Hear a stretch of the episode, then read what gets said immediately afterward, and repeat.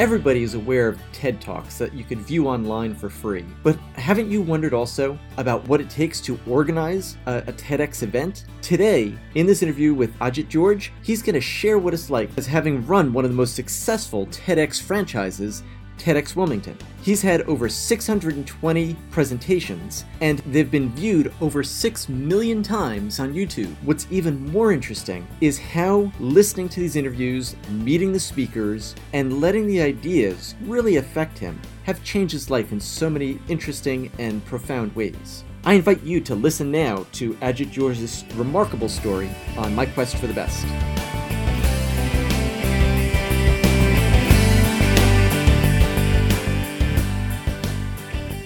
Hi, this is Bill Ringle, host of My Quest for the Best, where ambitious small business leaders discover strategies and tactics to unlock their growth potential.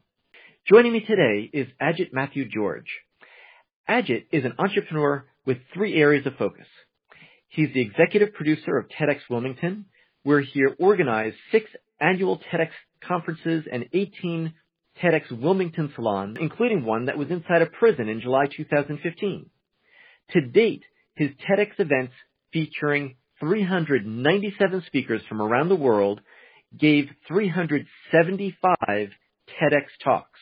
And as of early March 2018, on YouTube, the sum total of views is over 6.3 million views of TEDx Wilmington talks. Ajit is also a certified dream builder life coach, and he helps organizations and individuals build their dreams accelerate the results, and create a richer, more fulfilling life. Third, Ajit is founder of Magic Dust LLC, a strategic marketing and event planning company, where he's managed events such as First Night Wilmington, Meals from the Masters Celebrity Chef's Brunch, Evening with the Masters, Sellers Masters Wine Auction, and many more. Ajit is also the founder of Second Chances Farm, which is creating an organic vertical farm in Wilmington, Delaware that will exclusively hire people re-entering society after completing their prison sentence. Welcome, Ajit. Thank you very much for inviting me. It's a pleasure. You've achieved such an interesting level of success and notoriety as an entrepreneur, especially in this region. What was an example from childhood that was a source of inspiration for you? I would say the interesting thing about inspiration is I grew in a family where all my first cousins were either engineers or doctors and it was almost the reverse. I wanted to do, be, uh, I wanted to not take a safe route. I wanted to be an entrepreneur because in many ways the inspiration of everyone having safety and being very traditional and having very comfortable jobs gave me the inspiration that I could take a risk of being out on my own. And so uh, my inspiration came as a reverse inspiration as opposed to having a role model in the family who was an entrepreneur. It was really saying, why not? Why not and chart your own path? What's an early step that you took to launch out on your own? Were you one of those guys who sold, you know, lemonade by the side of the road? Did you organize things when you were little? I was, I didn't sell lemonade, but I was when I was the age of 14. I happened to be, I spent four years in India and I was 14 in one of those four years and I was very active in a, in a children's league, which was uh, very instrumental in helping me get organized and I organized a statewide poultry campaign where I took day old chickens that came from a hatchery and distributed to poor people uh, for economic self-sufficiency. So that was one of my first projects along with some seeds that uh, was high called IR8, which was a really mean international rice strain number eight for a high yield rice that really was meant to be distributed so that increased the population, increased the amount of yield that the rice would do. So at a very young age, I got inspired by somebody who uh, was a key leader in the Children's League to really make a difference, and it helped me with my organizational skills. So distributing young chick- chickens and, and rice packets at age 14 and 15 was a very helpful way to get focused on what was important about giving back, about logistics and planning. So it's clear you developed skills from those experiences. What did you learn about yourself? If you look back now, what did you really find that you were able to tap into being in a position of responsibility and making something like this happen on a, a pretty large scale for a 14 year old? Well, I would say perhaps the most important thing I learned it was okay to fail. And that failure meant that you did things that you didn't do before and that you perhaps didn't do it as well. And in the process, being able to really saying it's okay to fail. And I have perhaps the most single most important thing that's happened to me is that uh, recovering from failure is just as important as failing. And I think if there's one thing I learned is that failure is okay, and I encourage anyone I meet or work with or co- comes from me for advice to take a risk and fail rather than be safe and do nothing. Really, where would we be if nobody took risks? Well, we could be further along if more people took risks. And I think what happens is that people wait until they are too old to take risks and wish they had taken risks. And that's something that I have chosen not to do. Ajit, tell me how you got started um, with TEDx talks. I mean, people have admirers of TEDx as the, I'll call the mothership, the original organization, and, and as it branched out into different regions and different cities, how did you get involved in that process? And what was it like? Well, I would tell you that I wish it was a master plan, although now it has become somewhat a master plan. TED was created in 1984, and in 2009, TED decided to create TEDx to create TED-like events uh, in various communities around the world. And so we are now in 170 plus countries. I got my license in 2011, so I was not in the first wave in 2009 or 10, but it was fairly early in the uh, that period of getting a license. And frankly, I didn't fully understand what it meant to get a license. I didn't understand the scale of responsibility it put on me. I thought it'd be interesting to do it because I thought it was great about ideas were spreading. And what started as a an annual event in 2012, I had one year to organize my first event and with six speakers has now grown into last year.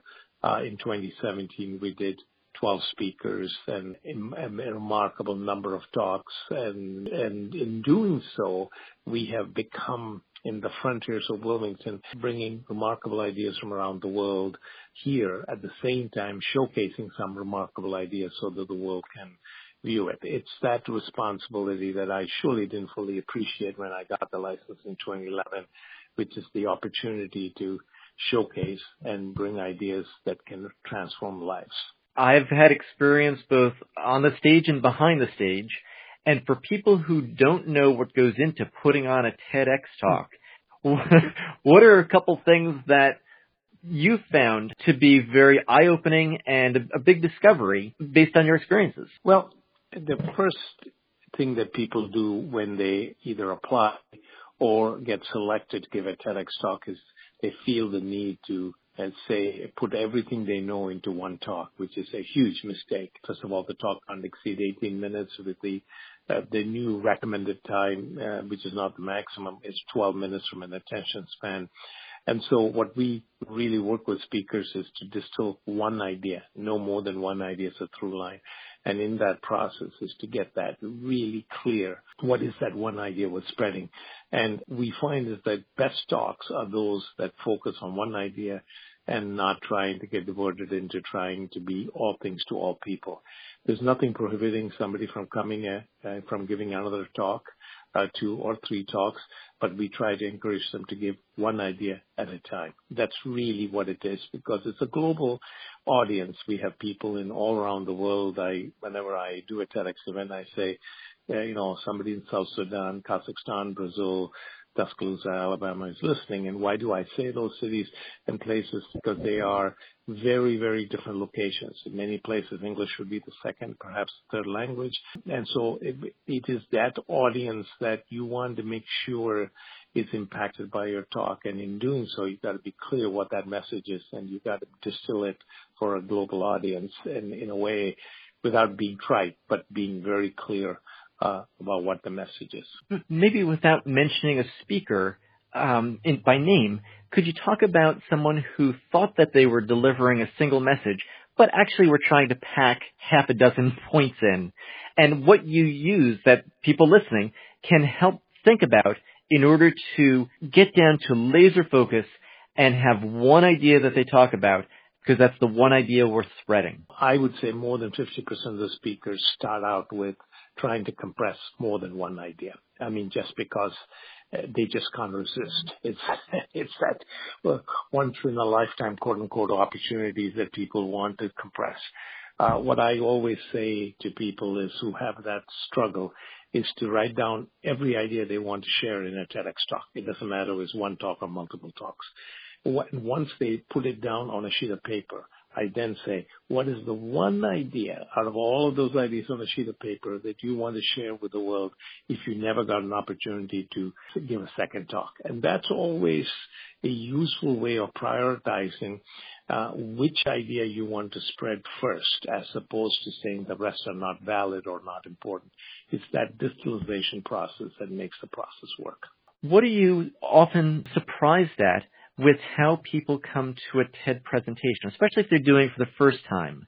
What are some of the things that surprise you that you wish that you could share some tips maybe that you could share with people who are aspiring to do TED Talks or just aspiring to be better speakers that would be useful?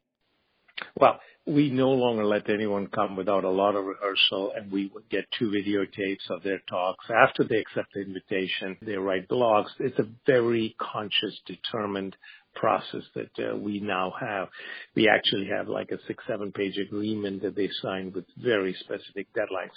So people who have no idea that they have to do all of that ahead of the time before the talk will often not accept the invitation because they realize it's just not what they bargained for.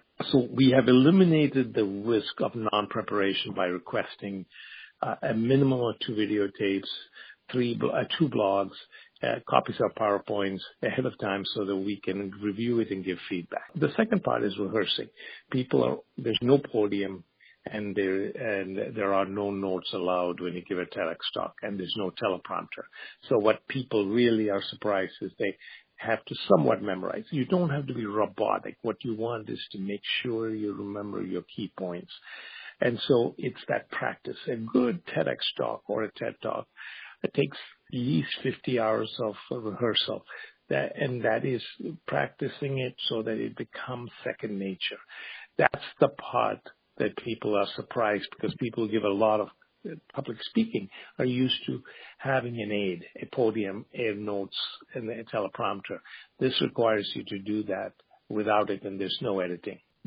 So that's important for everyone listening to hear that 50 hours of practice goes into a 12 or 18 minute presentation. 10 minute or an 18 minute talk. It doesn't matter how long your talk is. The rehearsal is going to take the same amount of time. And you can and, tell, you can tell who has rehearsed and who hasn't. Uh, they, you don't need to embarrass them by asking, but if you put, if I have 20 speakers and, uh, you almost can tell who did not rehearse because, uh, as many hours as the person who uh, who probably got a much higher rank. And how are TED Talks ranked? Is it simply through YouTube views? They are only used through YouTube. So TED, TED has, from the annual TED conference, which is in Vancouver, plus some talks from TEDx talks around the uh, country. There are roughly 2,800 talks, I think, right now in the TED library. There's over 100,000 talks in the TEDx library, which is also maintained at TED, TED.com. And all of those talks are available freely without a cost through YouTube and that is and so that's why in our case we as you mentioned we had over six million three hundred thousand views and, and globally last year just the TEDx talks alone had a billion views.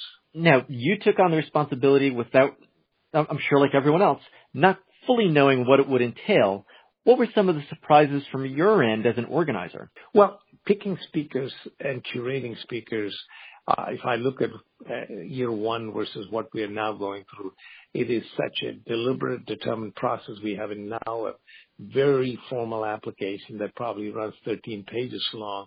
This requires a submission of a video, a submission of all kinds of information, and making sure that when we do an event, there's the balance of gender, balance of topics, a balance of uh, race and balance of viewpoints so they get that whole perspective from different angles of different topics there. Uh, and so that I think is pretty, that's probably the hardest thing for people to realize and for a curator to realize is how much time is invested.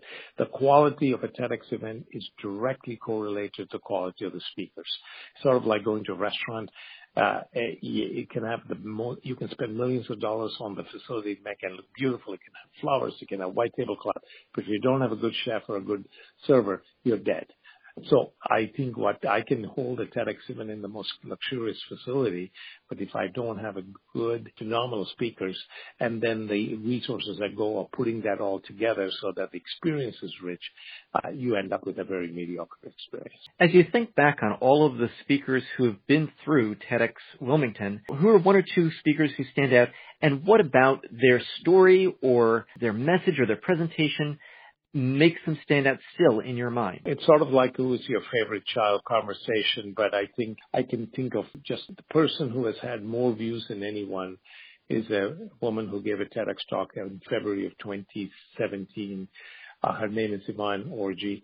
She's uh, an. She is featured as on HBO. She's a famous actress, and she came to Wilmington to give a TEDx talk on why, at age I think she was 31 then, maybe 32, why she's still virgin and uh and she played and she plays sort of a slutty role on television so people are always surprised that that's not the case with her in real life and she gave what i call entertaining and powerful talk on why she has chosen to remain a virgin until she meets the right person.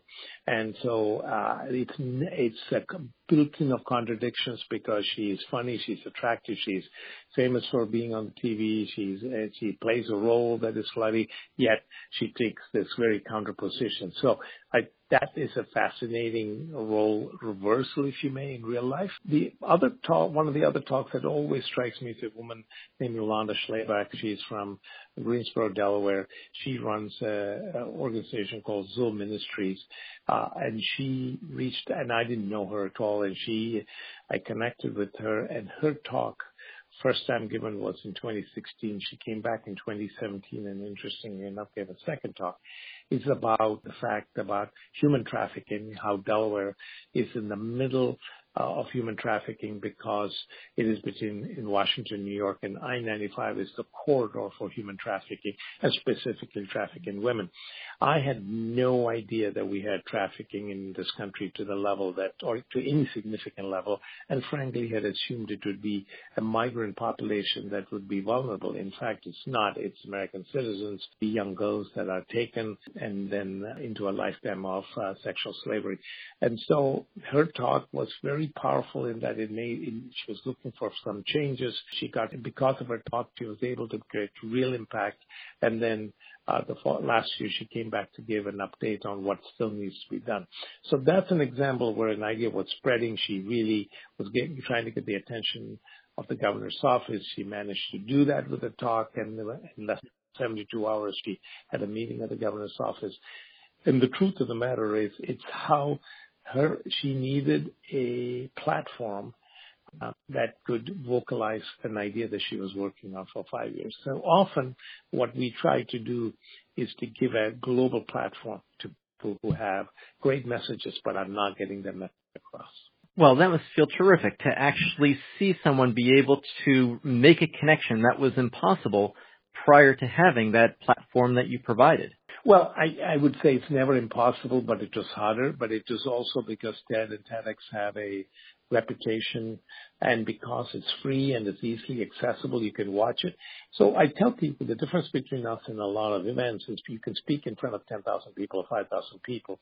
But the truth is that's the end of your mission. In our case, Uh, with over 6,300,000 views in a small city like Wilmington, our talks have had a long shelf life and they'll continue to have a shelf life as long as the idea is worth spreading. Let's switch gears for a moment and talk about how your experience with hearing these very interesting topics that are not common, that are uncommon and very impactful, informs your work as a life coach. How has that helped you become more effective with helping people who come to you for life coaching? What I try to do is to listen to what what people identify as their problem, and often it's not necessarily the problem that they believe it is.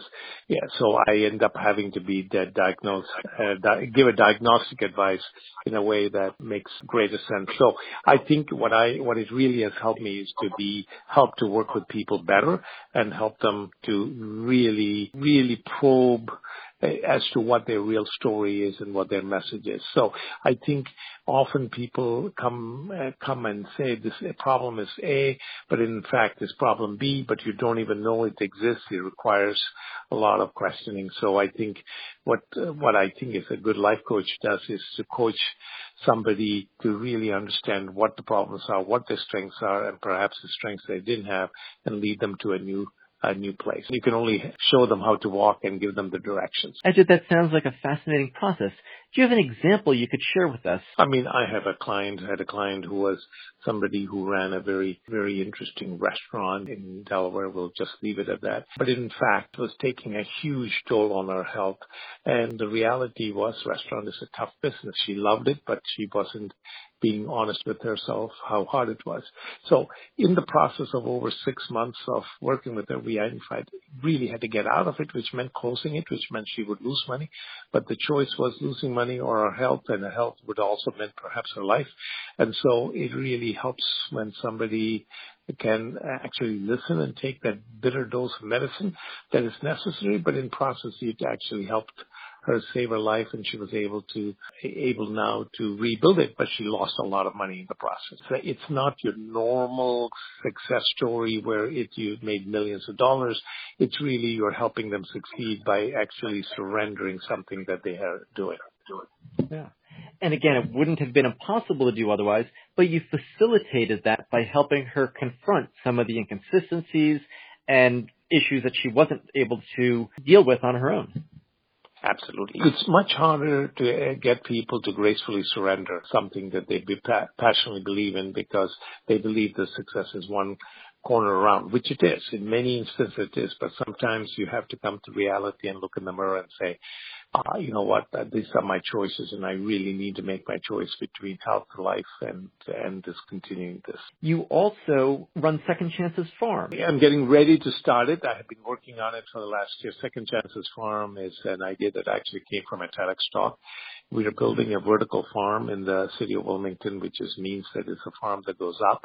It'll be inside an existing warehouse or a new warehouse and we'll be growing organic, pesticide-free veg, uh, fruits and produce. And the people working in that farm will be people who come out of the prison. The idea is second chance to give them a second chance in life, uh, and at the same time produce uh, high quality produce and vegetables for a population for for a for the Eastern Seaboard, which is really 150 miles from Wilmington, from Washington, New York, to supply restaurants and to supply people on food on uh, with with food that is pesticide free and organic, but at the same time it's fresh and it's not traveling hundreds of miles or thousands of miles. It's a powerful idea, and I, I'm sure that because of the locale, both geographically to the the New York and Washington D.C. markets and along 95, that will have a, a lot of buyers and, and audience for those fruits and produce. Right. A lot of chefs want to minimize, say, maybe even reducing food miles, which is a length that food travels because there's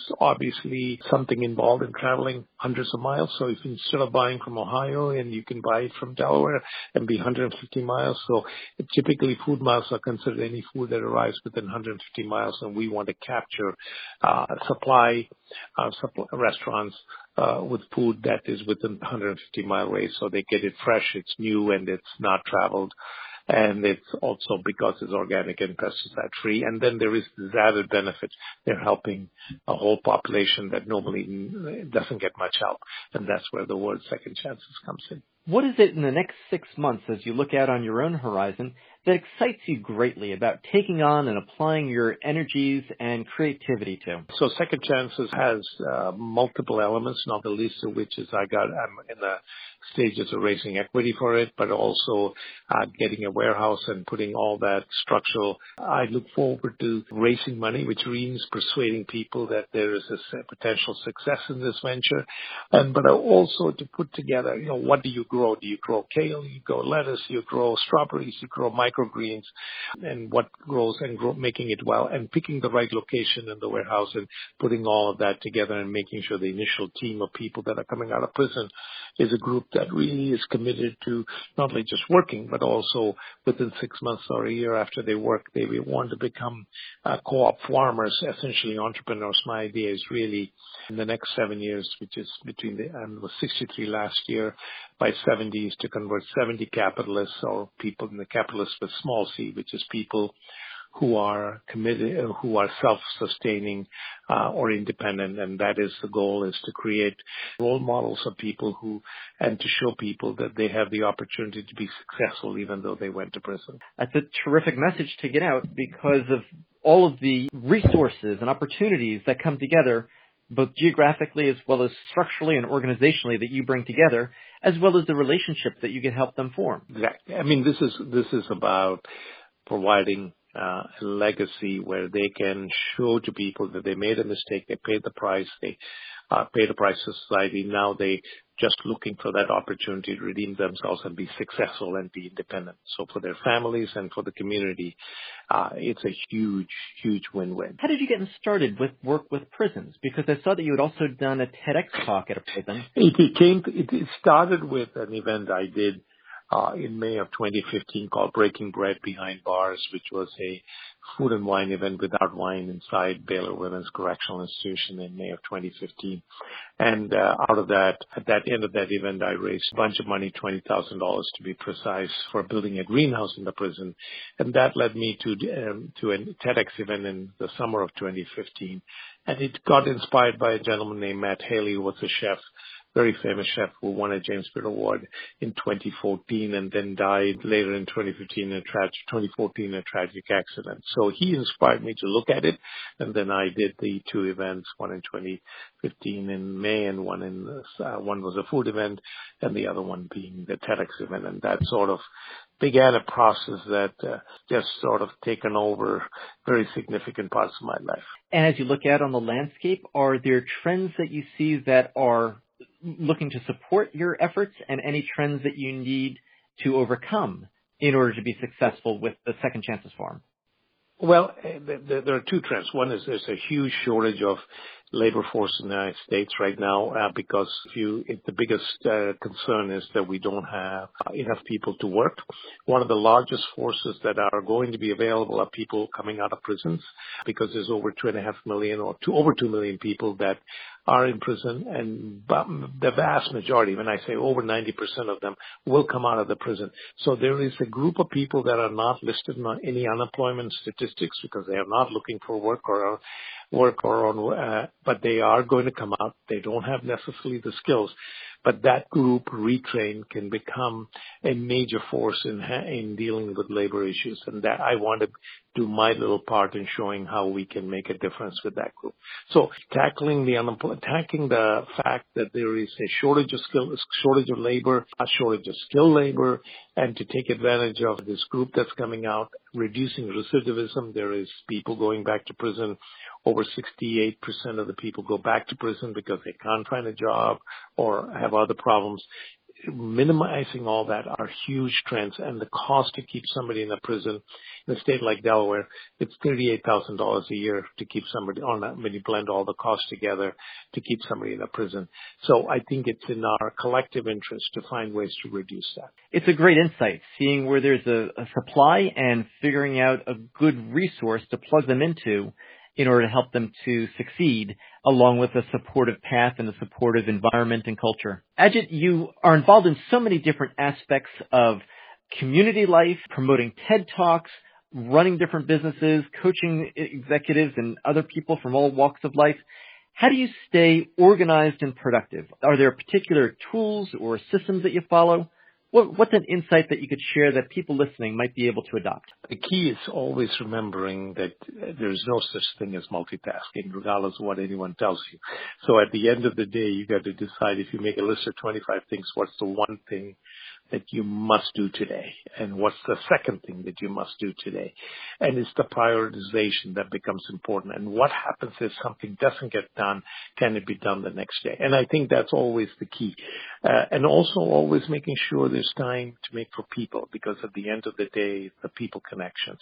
So when somebody needs you, you need to be available to reach out and then making the time for that at the same time making sure your priorities get don't get lost.